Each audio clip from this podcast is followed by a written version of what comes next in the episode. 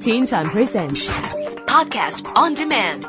Log on to podcast.rthk.hk. Teen Time Podcast on Demand. Teen, Teen, teen Time. on Radio 3. This is the Teen Time Science blog. I'm Neil Chase.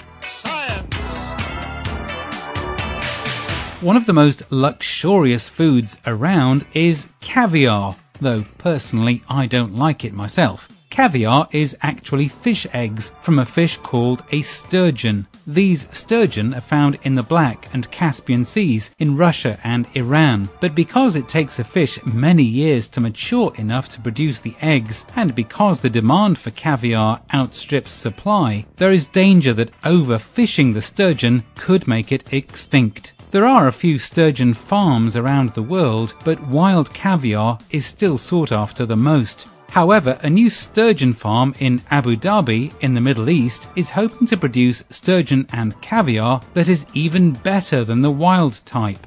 The carefully controlled environment for the fish is supposed to lead to the tastiest caviar yet, and produced in a fairly ecologically friendly manner too. This way, perhaps the wild sturgeon will have slightly better prospects for survival.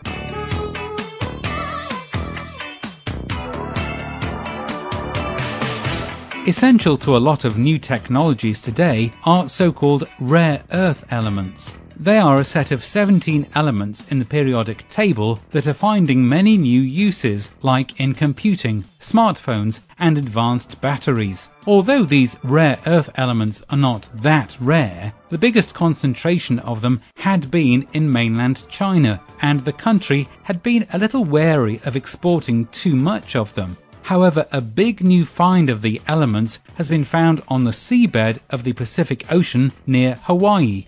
Unfortunately, mining deep underwater is very expensive, and there are many environmental concerns too. But at least it looks like the world's supply of rare earth elements is a little less rare now.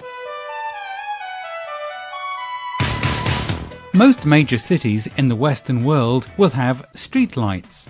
They are important for pedestrians to see where they are going, motorists to see the road ahead clearer, and residents to feel safer and more secure than in the dark. The problem is that these lamps run all night and so are expensive to power. Advances in LED lighting have cut down the electricity consumption, but researchers in Indonesia have been working on a far simpler solution. Have the lights turn themselves off when nobody is around. By using cameras with image recognition software attached to the streetlights, they can tell if a car is approaching and when it has left, and so turn on the lamp and then off again. However, although this sounds simple, the system needs to be perfected a lot more for the software to recognize people and cyclists, along with how the system would react in different weather. So, for the time being, most streetlights will continue to be on throughout the night.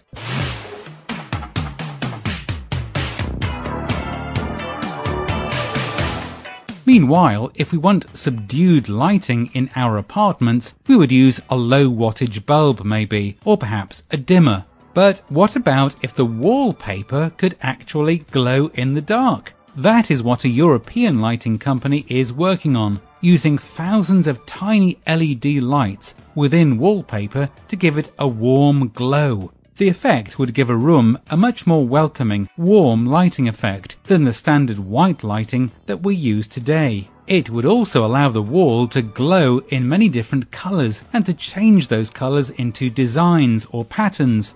It probably wouldn't be bright enough to read a book by, but it could create some stunning interior designs that could change into thousands of patterns without having to change the wallpaper.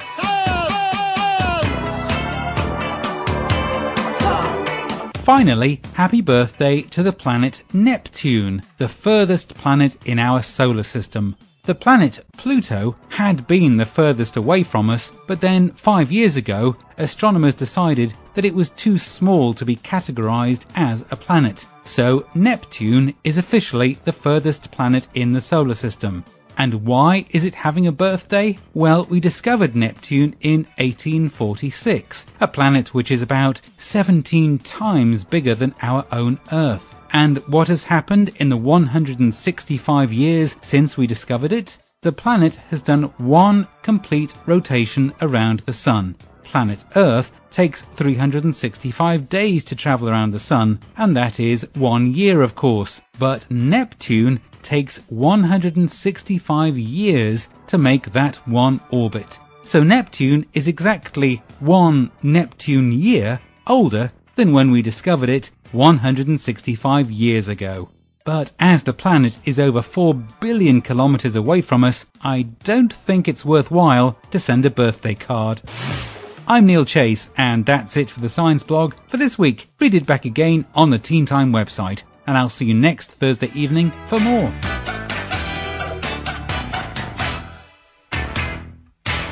Teen Time Presents. Podcast on demand. Log on to podcast.rthk.hk. Teen Time Podcast on Demand.